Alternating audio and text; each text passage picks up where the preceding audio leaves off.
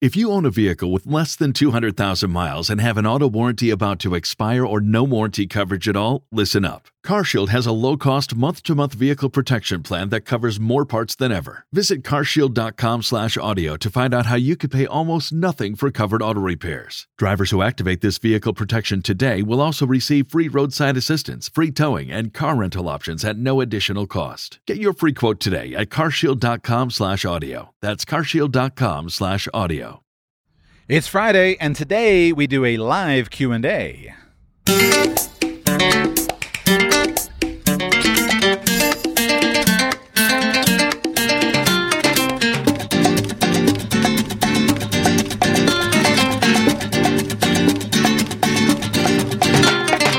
Welcome to the Radical Personal Finance Podcast. My name is Joshua Sheets, and I am your host. And it's Friday. On Fridays, we do a live Q and A show. Any Friday that I can arrange to be at an internet connection and a phone connection. Uh, these are the shows where you call in, and we try to together work out some answers to your questions. I hope you are along for the ride. I've got four callers lined up, and today it's going to be fun.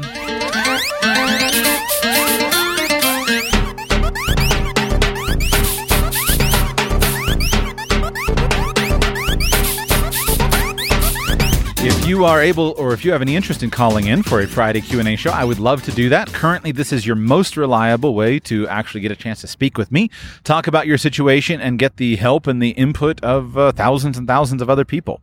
Uh, I don't, I probably don't speak about this enough, but I would say one of the benefits of this particular way for you to ask a question is getting access to the Radical Personal Finance audience.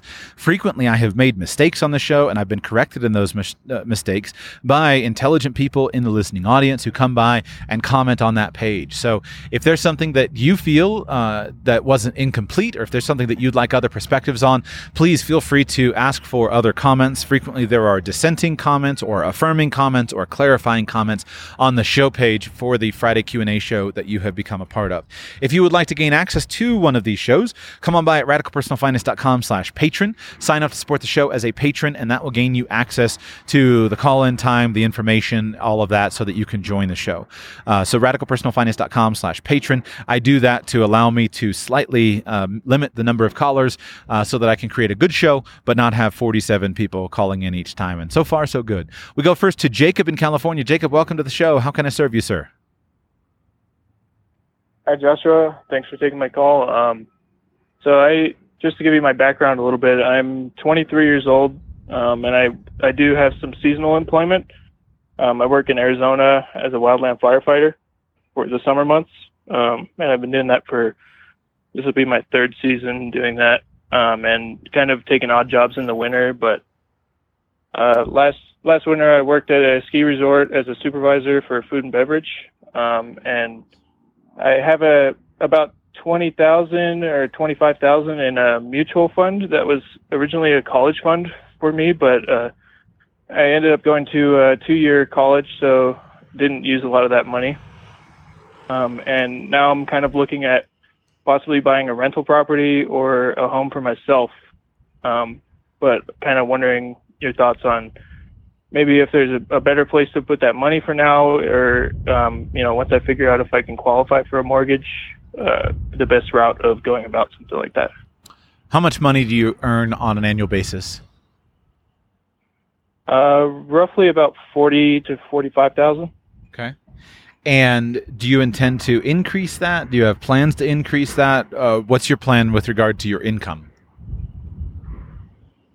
Um, yeah, I'd like to increase it, but uh, with the with the seasonal employment that I have now, the it, with the government, since it's with the Forest Service, it would be uh, kind of a standard hourly rate, and it's kind of varying on overtime hours and everything like that. So um, more of that, you know, trying to increase my income would probably have to come in the winter, or I'd have to kind of shift where you know what I want to be doing with my time, I guess.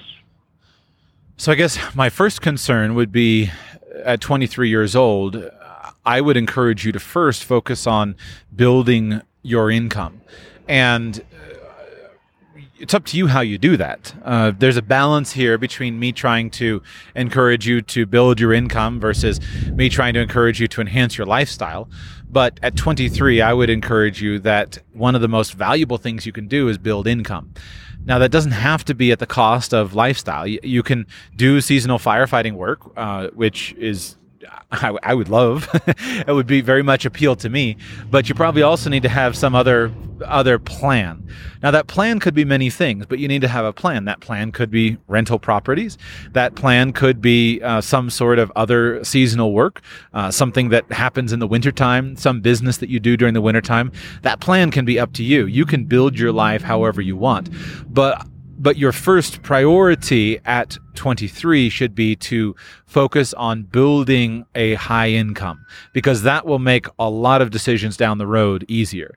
Now, once you've built a high income and then have developed an investment portfolio, then it's a little bit more appropriate for you to back off and say, okay, now I'm going to do this seasonal employment.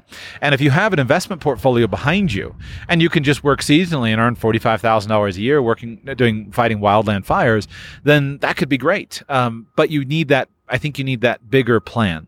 So if you're just asking the question of should I buy a rental property with the money or should I buy um, my own house or should I do something else? My first question is what's your income plan? And if you have a way or an idea about developing an income plan, and if you need money for that, then you should save that money for your income plan. Whether that's uh, that could be your own business. Sometimes, if you are working seasonally, one of the best ways for you to be able to maintain your seasonal work and to earn during the off season is to run your own business. Uh, unless you're working in an occupation that's naturally only done during the winter, uh, you drive. I don't know. Snow. You're in Arizona, so you're not going to drive snow But but the point is, unless you are working something that's automatically seasonal, you might need some work that you can really hit it hard for six months of the year. You have a month off on the shoulder season until fire season. Then you go and do fire season. Then you have a month off, and then you hit your business again. So if if you need the money to develop a business, that could be great. But there's no reason why you couldn't also use the money for uh, a rental property. If you only give me the two options, a rental property versus a house to live in, I don't think you need a house to live in. I think you need a rental property. At 23 years old, um, half the year, or you know, for the months that you're on fire season, you're living, you're sleeping in a tent um, on the ground, uh, or you're in some barracks somewhere. You don't need a house then. And the other six months of the year, just you know, live in a friend's bedroom, spare bedroom, uh, buy a truck camper and live in that, something like that. Build your wealth at this stage of life. I don't think you need a big fancy house. Unless you take a house and you buy a house and you fill it with a bunch of roommates and you just keep one little room on the back corner available for yourself, I don't see any reason for you to own a house at 23 years old and young and single. Make sense? Right. Yeah, that does make a lot of sense. Yeah, that's kind of more towards what I was uh, what I was thinking originally. Also, is um, yeah, I wouldn't think it'd be more, more important, but I know there are a couple, or I've heard of things like uh, your first mortgage. There's certain advantages to it or something. So I don't know if maybe waiting to buy something worth a little more money might be to an advantage tax wise or something like that later on. Yeah, so you could. So it comes down to kind of what you're buying and, and how you're going to finance it. And here would be the type of thing that would be um, that that you should consider. A, a couple of different real estate strategies. So first of all, you can if you if you're buying a house for your first time a house, you can purchase a house under what's called the FHA, First Time Home Buyers Association. Uh, is that what it's called? FHA loan. Basically, it's a loan for your first time uh, house. And that can be an advantage for you because you can qualify for the loan with an income of $40,000. You can qualify for a loan. It would be a modest loan, uh, but you can qualify for a loan. The, one of the benefits of, of, an FHA loan is you only need to put down a very small amount of money. Uh, if memory is right, it's something like 3%, but that that those that the specific number is easily available to you with a, a, quick online search. So you only need to put down a small amount of money, and now you can control a property. And as a primary residence that you're living in, and with a primary residence that you've bought as an FHA buyer, you could control a property with a very low outlay of cash with good financing terms as a first-time home buyer. And as long as that is your primary residence, then you put yourself in a situation where you can rent out a bunch of bedrooms, and that I wouldn't. Uh, that's just to me. That's a tactic that you can use. That basically comes down under the idea of I'm I'm buying a rental property. That's essentially what you're doing. And so you can buy that house and you can park a, a camper in the back corner of it and rent out you know, buy a four bedroom house and rent out four bedrooms to four of your buddies. Uh, and that can be a very effective thing for you to do. Uh, so that's a tactic that can be used. But, but basically, you're still buying a rental property. What I'm trying to discourage you from is the idea of buying a, a house that is going to be a big you know three bedroom house with a beautiful deck out back, and you're going to keep the whole thing empty just so you have a beautiful place to live. That seems like a waste to me at this point in your life. Um, more important for you to focus on building your wealth at this point in your life. Um, if you're handy, uh, one of the benefits I would say is if you're handy, don't neglect the value of your being able to apply yourself to your work on a seasonal basis. Um, if you're a firefighter, there's a good chance you have uh, exposure at least to uh, other blue collar type of people who are experienced in the trades. And being a part time handyman, being a part time home renovator can be a very effective way for you to use your off season. Your firework season can be a stable form of income for you. And then for the other six months that you're not doing firework, then go ahead and uh, apply yourself to fixing up a house, buying an inexpensive house, buying a rental property property every couple years, fixing them up, renting them out, um, doing work for other people. That's a really appropriate form of seasonal work that's very flexible that could be a good fit if you've developed some of those skills. Yeah, um, yeah, I agree. I, I wouldn't want to um, buy a big house or anything like that and not not be renting it. Um, that would that would be the primary reason to to buy the house would be to get some you know have it pay it kind of for itself in a sense and the FHA loan can get you there. Um, my understanding of the rules has got to be your house, so you got to plan to live there. Uh, but different people's definitions of living in a place are certainly uh, subject to interpretation. Uh, I don't have a problem if I'm receiving mail at a place and I'm there frequently and I'm using that address for some purchases, uh, some purposes. As far as I'm concerned, uh, I'm living there. Uh, you can adjust uh, accordingly in terms of how much of a uh, how much you can rent out, how many bedrooms, how much space you actually need for the entirety of the year. Read the contract and make sure you follow it, uh, but use whatever subject to your own interpretation for your own benefit. Travis in Kentucky, welcome to the show. How can I serve you, sir? Uh, yeah, thank you for taking my call, Joshua. Appreciate the show. You do a great job. Thank you. Um, my question is, I just started a small business. It's a ambulatory veterinary practice here, and I have the set up a retirement visa. I'm my only employee, and I'm the only person that I ever plan on. And going through and looking at the different options, I think that I've arrived at a decision, but I wanted to make sure I wasn't missing anything as far as what type of retirement account to open within the business for myself uh, in order to maximize the opportunity. Um, and I guess I just kind of wanted to run by and get your take, make sure I wasn't missing anything. Um, you know, I think for my situation that a solo 401k would be what I would want because I can put the most away um, as quickly as possible, which is my goal. Um, but I wanted to make sure that there wasn't any other reason to uh, take a second look at doing a SEP or a simple IRA or something like that. Your sounds like your analysis is right on track. So, in your own business where you have no employees and you don't intend to have employees, then you basically have three retirement plans available to you. Those three plans are a SEP IRA, a simple IRA, and an individual 401k or a solo 401k.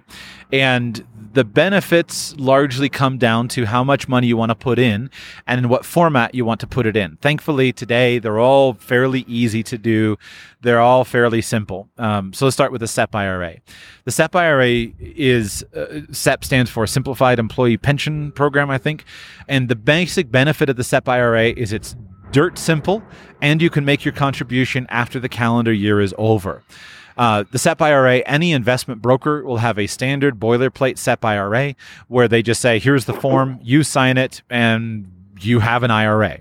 You can make your contribution at the end of the tax year, which is one of the benefits. A SEP IRA in the financial planning business, we always called those the accountant's best fr- best friend, because if your tax accountant is doing your taxes on April 14 and they're trying to get you to put some money in a, in a retirement account, you can call your investment broker on April uh, April 14, and you can uh, open that account online, and boom, it's it's fundable for the previous tax year. The limitation for a SEP IRA is the contribution amount. And there are the there are two ways that you can calculate the contribution amount. Um, the first is it has and it has to be the lower of these two. The first is it has to be either 20% of your business's profit um, minus the deduction for one half of your self-employment tax. So let's just call it, let's just simplify it and say 20% of your profit, or it's a cap of uh, what is it? 2018 it's like 50 somewhere between 50 to 60 thousand dollars. I can't remember. It's like 55 or 58 thousand dollars something like that. You can check that number um, in the in the irs uh, current amounts. Um, but it's whatever those whichever of those is lower. So if your profit from your business is $100000 then your your co- total contribution is $20000 if you um, if you are going to uh, uh, if you're going to use if if the twenty thousand dollars is enough for you, then it's hard to get simpler than a, a SEP IRA, uh, and that's a that's a a really good option for you. Simple IRAs uh, have a slightly different contribution limit. Um, it it works. Um, it works on a different formula with has an employee and an employer uh, amount, um, but I don't know of any reason why you would choose a simple IRA over a SEP IRA. Um, let me think for a moment. I, I can't. I can't think of any uh, reason uh, at the moment. Um, a solo 401k is the plan that will allow you to get the most into it because you can adjust your contribution formula and you're not limited to that cap of 20% of your profits. So with a solo 401k, you can adjust your contributions as far as your employee contributions, employer contributions, and all that, and you can get very close to that $55,000 number. So if you're an aggressive saver and you're earning $100,000 and you want to put $50,000 into a solo 401k, that's your basic option. I don't think you can do the solo 401k at the end of the calendar year. Generally, that's the that's the problem with uh, 401ks. I'm pretty sure you can't do it at the end of the calendar year, although I don't know that for a fact. Uh, but if you are an aggressive saver, then then you would probably go in the direction of a solo 401k. They used to be fairly rare, but today almost any investment broker, it seems like you can just download the forms and it's pretty simple and straightforward to set up. They're very popular today. Gotcha. All right. I think that's really all I wanted. I just wanted to make sure there wasn't anything else. Um, a, a, clarification on the SEP IRA. Um, the way that this business is structured is I have a certain percentage that I pay myself in a salary, and then the rest of it is distributed as an S corp dividend. So the limit for the SEP IRA would be 20% of the business's profit altogether, not the 20% of what I pay myself in salary. Correct? That is my understanding. Yes. Okay. All right. I'll go back and I'll do the math and make sure that those numbers are as different as I as I think that they will be. Yeah. Um, but that's another good thing to take into account. So I appreciate it. Thank my, you. My pleasure. The great thing about it is both all, basically all of these plans are fairly flexible. You can adjust them as you need to. Uh, the SEP IRA is great because you don't have to do it year to year. You can do it in some years and not do it in other years. Check with your broker um, to see whoever's your so whoever's servicing your 401k if you choose that way, and just make sure it's as flexible as you need. Because what you may find in your own business, don't neglect investing in your own business so that you can invest in other people's businesses. And this is one of my big concerns especially in the uh, early retirement community. There's so much of a focus on investing in other people's businesses. And I think there are a lot of benefits of investing in your own. Remember that with regard to your tax savings, yes, putting money in a 401k is great. But even better than that is buying advertising for your own business or investing in a piece of equipment that's going to increase your profit. You have a 100% tax deduction on anything associated with your business, uh, you know, according to the proper categories. So make sure that you're not shorting your own business so that you can invest in other people's businesses. I think that's unwise. Now, if you can fully invest in your own business and you can maximize every profit opportunity that you have and also have money left over to invest in other people's businesses, go for it, as far as I'm concerned. Aaron in North Carolina, welcome to the show. How can I serve you today? Hi, Joshua. Thank you for taking my call. Um, I've been a listener now for two years and really enjoy your content. Um, I've actually recently started listening to other Choose FI podcasts and other financial independence podcasts, and I am really enjoying their content as well. But a lot of them really push taxable buckets and using index funds for investing. And I guess my husband and I, we don't have access to any taxable buckets with our employers. And I guess I wanted to take a second to kind of share our financial independence plan with you and maybe to see if we're missing an opportunity like a Roth IRA or another way to possibly diversify ourselves in, in any of our investment options. So um, currently last year we actually paid $50,000 off of our debt, and we are um, just purchased our first house hack house, and it's set up like a duplex. Um, and we have three leases ready to go in August. We live in a college town, and we're renovating the top floor, and um, students will be living up there, and we will be renovating the bottom floor within a year.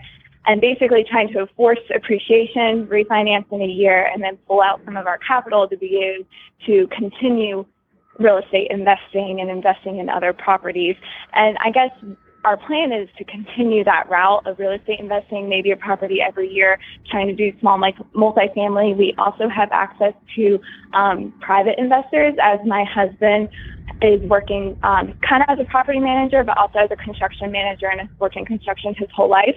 And we he'll be taking over um, uh, basically running student rentals for the one of the owners, and there's three other private investors that we could have capital as far as to go and invest in other other properties with. But um, I guess my question for you is is should we also try to do like a Roth IRA or um, I don't know. I just hear all these other outside voices, and I, I I know we're supposed to kind of use like our skills and strengths and whatever works for us, and every individual is different. And I guess I just wanted to kind of get your um, feedback on what you think about our plan and if we're kind of on the right track. Sure. What a great question. Congratulations to you guys for all of your all of your wonderful progress. That is exciting. what an exciting Thank you. Yeah. Thank you. Uh, you are weird in a great way and uh, I'm excited for you uh, because you're doing uh, sounds like you're focused, you're clear, you have ideas, you have a plan. And the things I listen for are not any specifics, but rather a way of thinking, a way of approach and a way of analysis.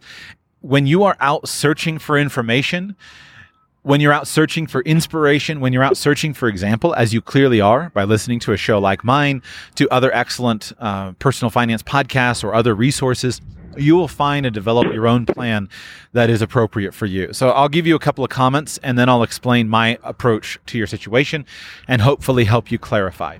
So um, okay. I don't. So first, with regard to other podcasts, I actually uh, I have a confession. I'll t- I'll tell you, I don't listen to any um, pod any personal finance podcasts, and I do that intentionally uh, because I'm very good at remembering what I hear and what I what I learn, and I don't want to inadvertently steal other people's stuff uh, because Uh-huh. uh, so if I hear someone else's idea in a podcast, I, if I try to give credit whenever for for the book where I read something or where I learn something, and I don't. So I don't. I try not to listen to other personal fin- po- finance podcasts because I don't want to steal other people's stuff. The second reason I don't do it is because I don't want to inadvertently try to copy someone else.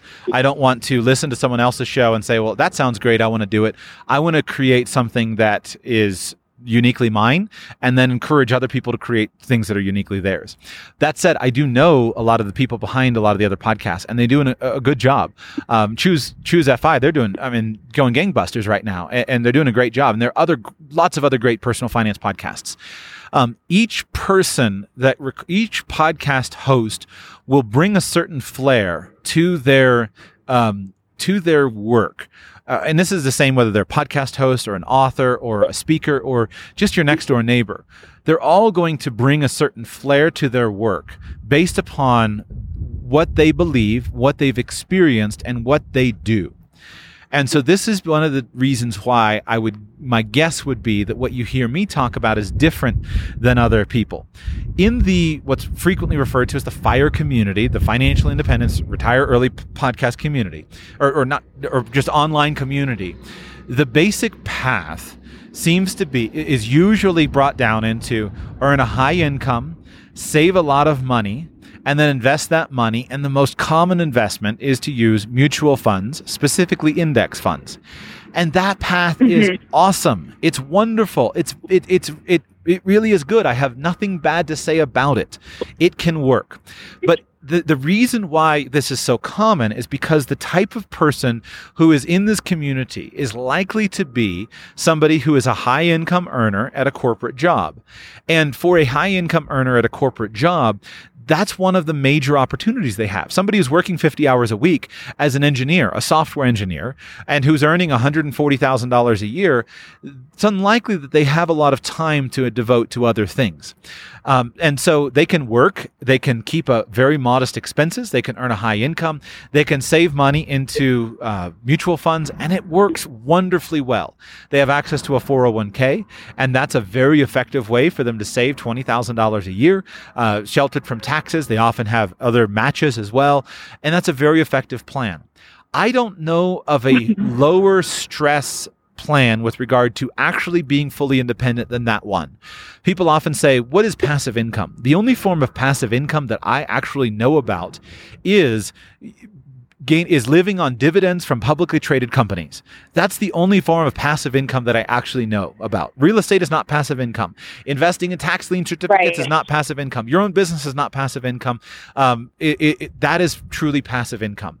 Now, I actually I, I, actually prepared an outline for a whole series one time called "Why I'm Not Part of the Fire Community," and I, I and I, I, I decided not to record it. At this point, I probably should record it, but I, will give you the a couple of points as to why I don't particularly. Although I've spoken to the fire community, I probably am part of the fire community. I like the fire community. I have no problem with the fire community. I don't personally identify as being part of the fire community because I have a few a few frustrations with it. So, first of all, let me give you the first thing. Um, I think that that's not necessarily the most efficient approach. For somebody who is a a high income earner, yes, it is an efficient approach for them to save money into index funds. But regardless of of how much they do that, they're going to have to work for a lot of years in order to save enough money to declare themselves financially independent. And I think that's unnecessary. Mm-hmm. I think the first step should be to transition into a career that you wouldn't want to retire from. And if you do that, you can get there in a year. You don't need to save 10 years. You can get there in a year if you just transition into a, a career that you don't want to retire from. So that's one of the first things. And I feel like it's a much wiser decision especially for somebody who's wrestling with their with the reward of their work. And they're saying ah, i don't love this work but i'm just going to grit my teeth and do it for another eight years so that i'm financially independent.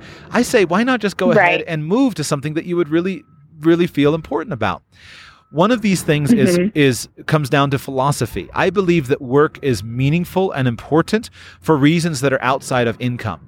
Much of this is from my own right. personal religious philosophy and ideology. I don't believe it's permissible uh, or or advisable for people to stop working. I think you can change the nature of work, but I don't ever want to stop working. I think that's fundamentally bad for the human soul to stop working. Mm-hmm. And so because of that, I have no ever I have no intention of ever stopping working at any point in my life. And so I see no reason right. why should I work, work, work to save in a 401k and, and pile up a million dollars in mutual funds so that I can quit working and goof off. I don't see that anybody actually does that. Rather, I see that that that there's that people who are in that situation they keep working and do something else. So i say why not just do it now? Why not why not transition? The other thing that i've observed mm-hmm. is due to my life experience i've seen so many other people become financially ind- independent as measured by independent of other people's constraints on their time through things that are just seem a lot more efficient to me than uh, than um, than, than than saving millions of dollars. Uh, I, mm-hmm. I, I look at um, I have friends. I, I know a guy who's a beekeeper, and he started keep caring for bees and makes tons of money just with this random side business caring for bees. Uh, or or people who who do all kinds of things that that are different than than what is described. The final point is this. Um, I don't talk much about that because I don't actually invest in current. I'm not currently invested in any publicly traded companies, uh, and this is a personal okay. hangup for me that I don't talk a lot about publicly because I don't have a lot of easy solutions. I used to sell stocks um, for a living. I used to sell publicly mm-hmm. traded companies and earn my income from commissions on the sale of those stocks or the management of assets, commissions and fees from the sale of stocks. But over the last few years, I have become so concerned with the ethics and morality of many large modern US American companies that I just came to the point where I I felt like I didn't want to earn profit from many of their activities. Now, each person is going to have a different level of tolerance for this type of thing. And I have never encouraged anybody to, to take the same conclusion that I have had. But when I look at it, uh, I've become very concerned about some of the. I, I, became concerned about some of the dividends that I was receiving in my stock portfolio. Um, uh, uh, and I just came to the point where I couldn't do it anymore. And so I, I, sold all of my stocks. I don't currently own any publicly traded companies. Now, I have been working very diligently the last few years on developing alternatives for how to profit and how to invest um, without the use of publicly traded companies. But it's not an easy path. And I don't know how to teach it yet because I'm still working at it and still figuring it out.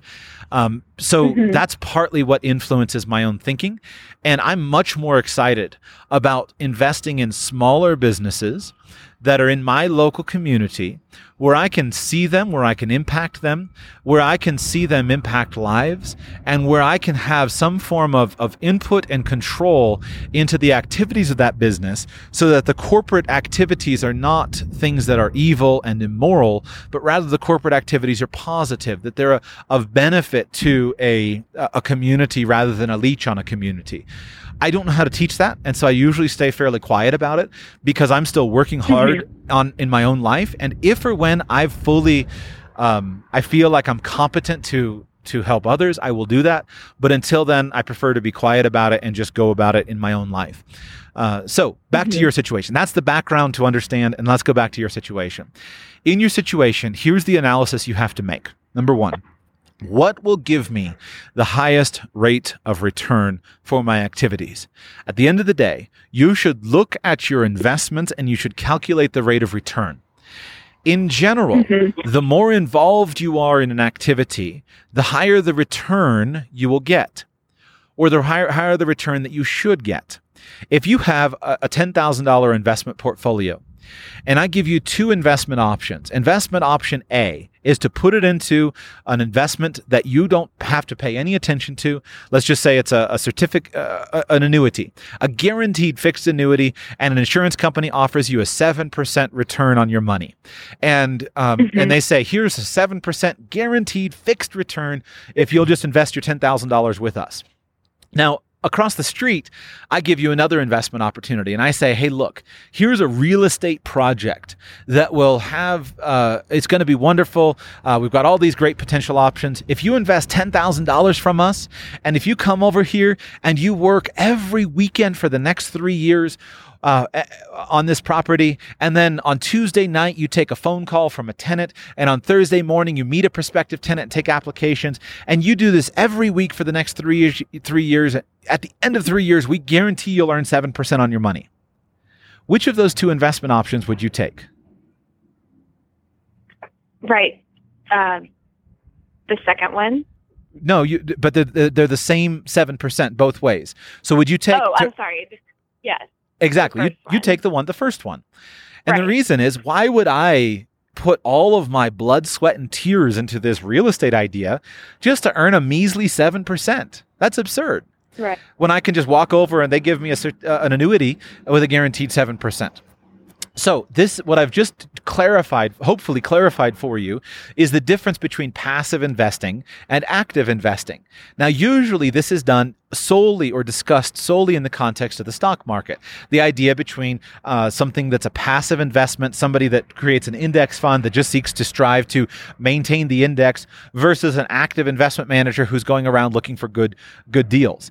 That's what I've just determined. And what the, the science behind that simply says that the, the, the proponents of active investing say, look, we're going to cost more money, but we're going to get a higher return because we're much more involved in the market. We're doing the work to find good deals.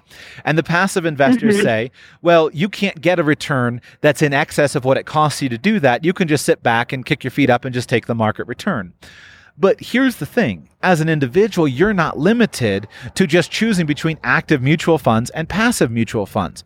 Your investment horizon, your investment opportunities are huge. You can take your money and you can buy an index fund. You can take your money and you can buy real estate. You can take your money and you can buy old broken down vacuum cleaners that you find on Craigslist and you can fix, fix them up and you can sell them. You can buy farmland and lease it out. Um, you can buy cows and, and raise them. You can buy old fixer up beater trucks and, and, and paint them and sell them to collectors. Uh, I've just not even scratch the surface of the things that you can do with money. But you have to analyze mm-hmm. that in terms of how much time do I have available? What skills do I have available? What's the market around me? What does it offer? And you have to go from there. Now, I think if I were totally broke today, and I wanted to be financially independent, and I were starting with nothing, I would go into something like real estate long before I would ever buy an index fund because of the fact that one, I can leverage financing, other people's money.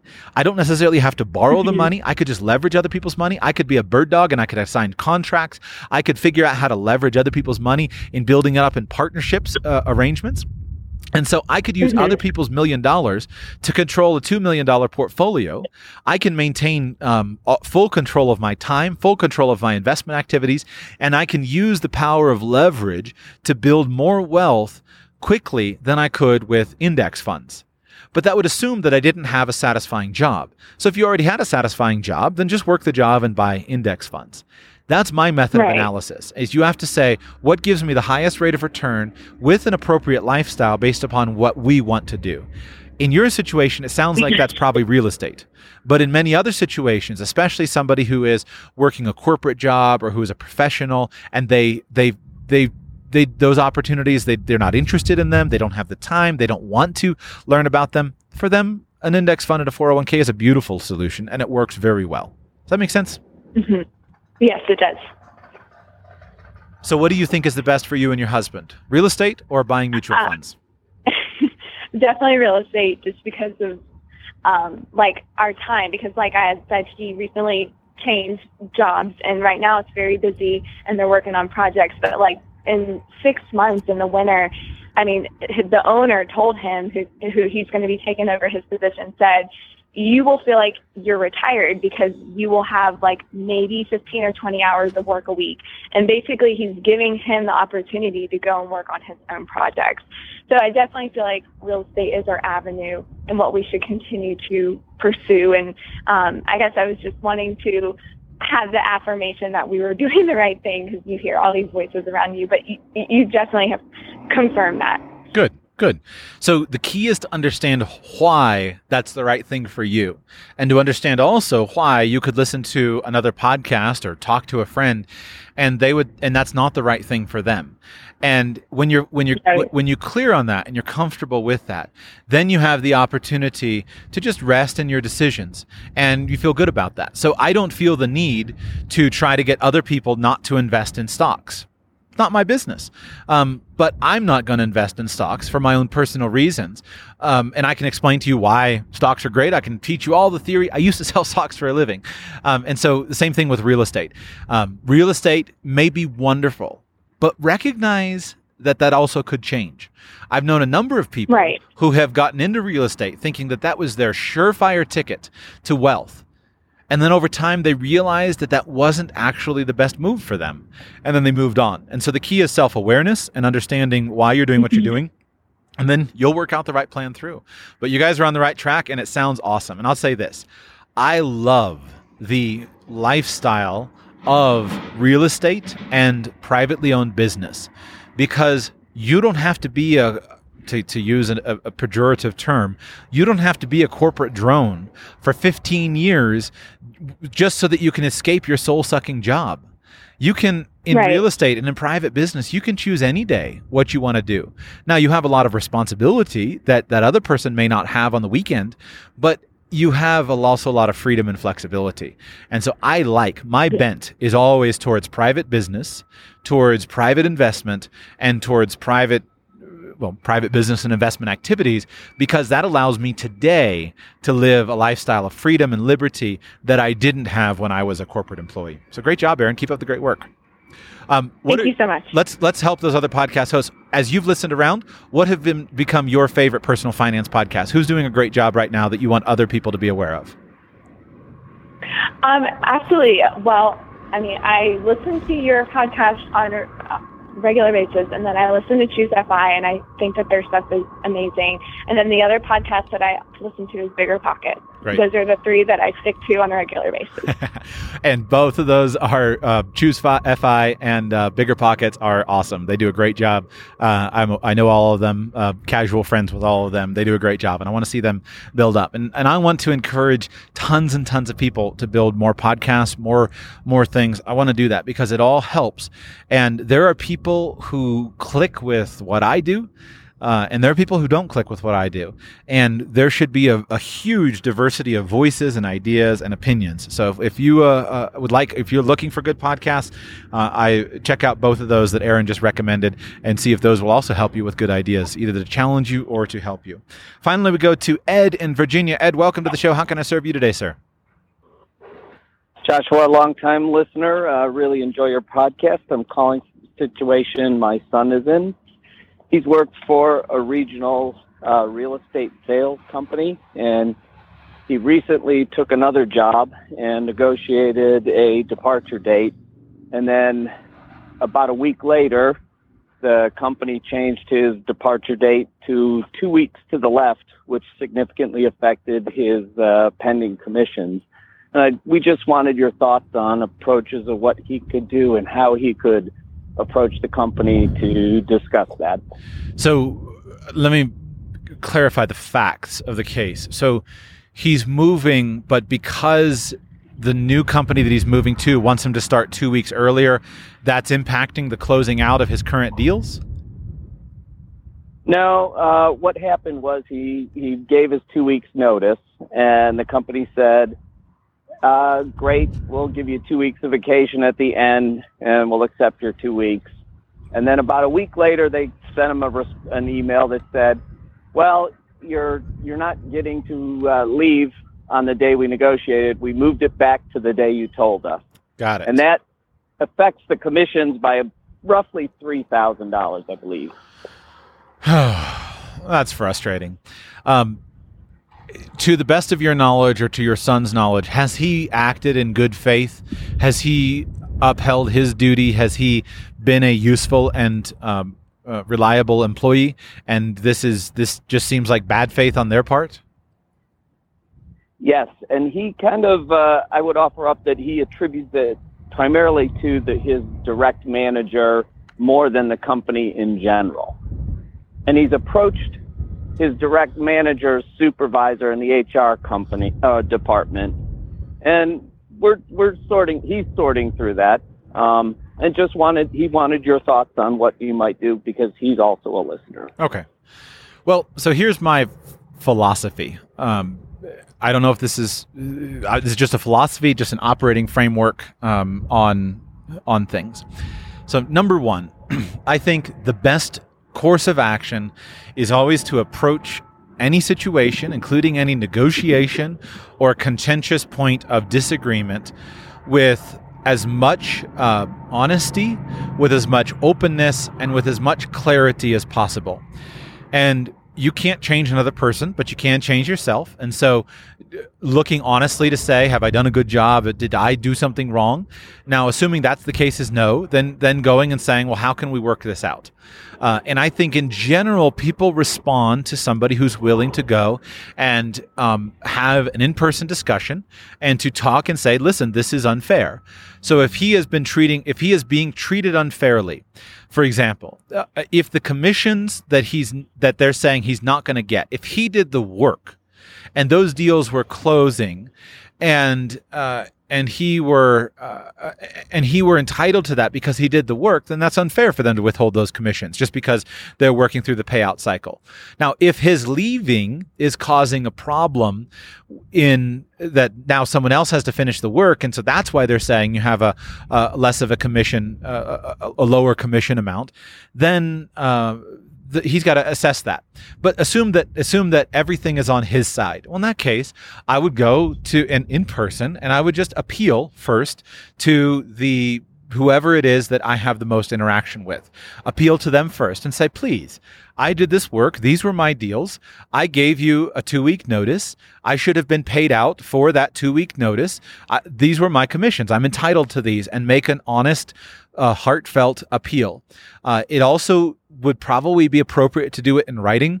It's important to do things like this in writing or to take good notes on them in case you ever end up in a legal case uh, or a lawsuit of some kind so that you have the data uh, to present as evidence. So if you can make uh, an in person appeal and also deliver a written letter, I think that's a, a useful way to approach it. If you're denied by the person who's a direct superior, then going up, I don't see any reason not to go up a level or go to another person and say, listen, I'm being treated unfairly here. I'm entitled to these commissions. Would you please um, pay me these commissions? Here's why I think I'm entitled to them and make your case in general, I think people are pretty fair and they want to be treated fairly. And if they don't treat you fairly, then they should know that they're opening themselves up to a much bigger cost. You short, you start shorting people on commissions they're due, and you open yourself up to a much bigger cost than just the three thousand dollars of the bad reputation that you get, um, the ability for your son to open a website. Uh, you know, he can put up a free website and explain his story of the situation, and that bad publicity would haunt that company much more than just paying them the three thousand dollars. So I would go and make a series of appeals, and then if they won't um, listen to to him, I would try to think: is there someone else that I could appeal to, a friend? Um, I don't personally think there's any point in threatening legal action. In some business di- di- uh, disputes, that's obviously appropriate, but I prefer to approach it in a good faith good faith manner uh, and go from there. Now, he should, of course, consider if he has uh, if he has grounds for a potential lawsuit, whether that's a uh, of whatever basis. I would guess that for three thousand bucks, I mean, it's hard for me to imagine that being worth it. Um, I, I would probably, if if I've made a number of appeals, and if I've I've really asked them, and the answer is just simply that these people are are, are if they're crooks, um, I, I would probably just choose to walk away from the money, and um, let it go uh, and never do business with them or anyone associated with them ever again. Um, because when people will show their hand like that, uh, then you then you know that there's no point in doing business. But it's just hard for me to imagine that three thousand bucks is worth legal action. It's worth the hassle. Probably easier for them just to move on him for, just to move on to the next company and and earn the money out in no time. But I don't know that I have anything more intelligent than that. So that's essentially consistent with what we've talked about. And the one final question I'd ask is if it gets to the point where they're not willing to talk, do you, is that something that's worth an afternoon in small claims court without a lawyer? Probably so. Something that yeah. you I think okay. so. For for for this type of thing, if you can do okay. it, yeah, I think so. For three thousand dollars, if you've got the evidence and you've got things together, um, then th- that probably is worth an afternoon in small claims court. Just to say, here's the facts of the case. Here's what happened. I'm entitled to these commissions. Um, he's going to need a paper trail. He's going to need to prepare his presentation. But I think there is. I, I struggle with that, knowing how to answer that, because on the one hand, it often just feels easier just to walk away. But on the other hand, yeah. if you if you do that, sometimes you you're letting somebody who is immoral or a crook continue on without establishing a paper trail of a lawsuit. And I recently Correct. had interaction with somebody, and it was a landlord tenant dispute. Uh, the tenant acted in good faith, and the landlord absolutely um, did not act in good faith. And the the facts, from in my opinion, the facts were clear. And I gave the advice in that situation. I said, I think you have a, a, duty and an obligation in that situation. The person had the bandwidth. I said, you have a duty and an obligation, obligation to take this to court so that you can, at the very least, establish a, a, a reputation against this landlord because this landlord is a crook. Uh, and we have yeah. a duty to stand up against and oppose those who are uh, committing injustice. And oftentimes, if if if if more of us would be faithful to seek to expose th- those who are doing evil, who are committing injustice, when that evil and that injustice is small, then I think many times we could possibly minimize their ability to, commo- to, to commit larger injustice and larger evil at a later date. Now, that's a very big kind of consideration, but I think we do have the responsibility sometimes to do that. Uh, and so, an afternoon in small claims court.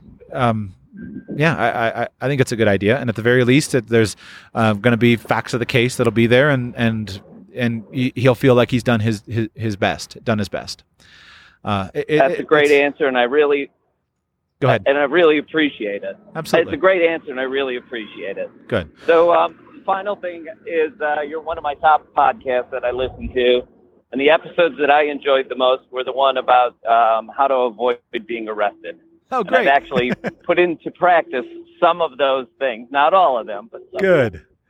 Good. Well, I appreciate that. You know, it's always funny because I, uh, whenever I do shows like that, um, there's a mixture. I get good people like you who say, "Wow, I enjoyed that," and and it's the kind of thing that that doesn't a lot of people would never expect in a personal finance podcast. But I also have, uh, I always always get a rash of angry people who say, "I can't believe you," blah blah blah, and I've learned that. Um, I've learned that there are a lot of people like you who do enjoy it, and these are the things that I think make a big difference. Uh, you know, it's it's it's so and as I said in that episode, those those issues are very important to me because they're the kind of thing that you don't get advice from from a, a, money magazine type of scenario.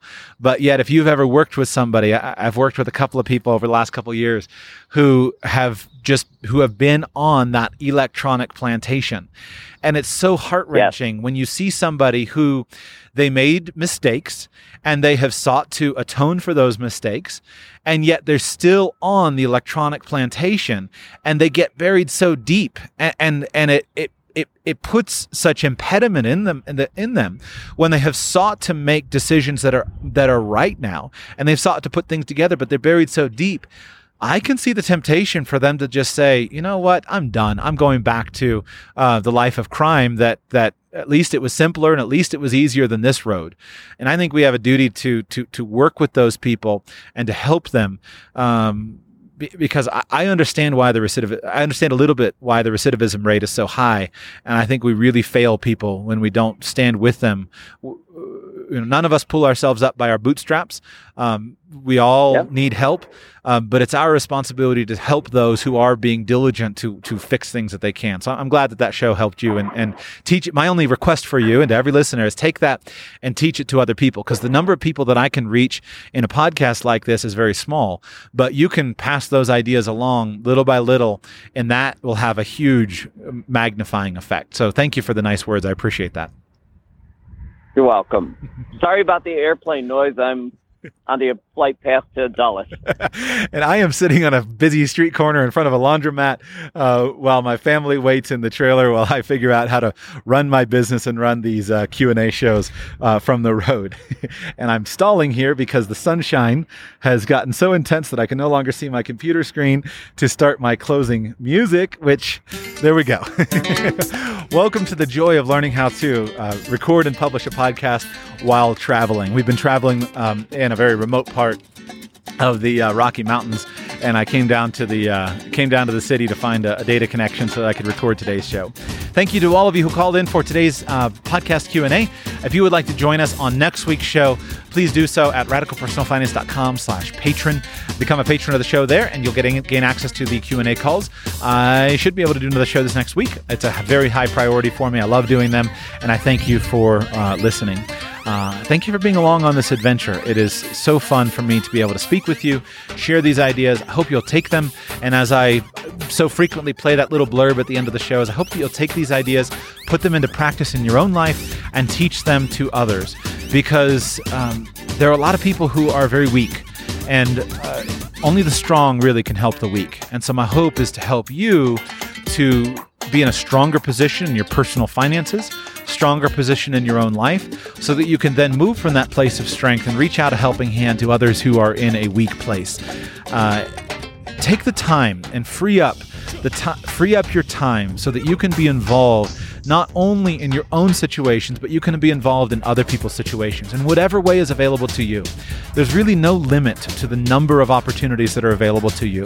But I encourage you, if you do so, you'll find opportunities for charity and opportunities for you to really impact others' lives at a very granular level. Uh, it's much more effective for you to take some time and bail your friend out of jail and go and work with them and help them to pay their court costs and help them to get off the electronic plantation, that's probably going to be a more meaningful and satisfying thing than for you to write another check to the big, you know, anti this campaign just because they need more money. I encourage you, get involved at the levels that you can do so. And this is, of course, just building on that last caller. But one of the benefits of wealth, of stability, and strength is your opportunity to reach out and serve others. So this weekend, look for an opportunity to reach out and to serve others. And I'll be back with you next week. Thank you for listening. You've honored me with your time and attention, and I'm grateful for that. And I hope that I've effectively served you today with some ideas and strategies and tactics and techniques and tools that will help move you towards your goals. Before you go, three simple requests.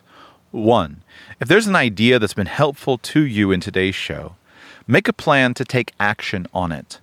Listening does lead to learning, but learning in and of itself doesn't automatically lead to a life change. It's action that leads to a life change. So take action. Two, take something that was helpful to you in today's show and share it with somebody that you care about.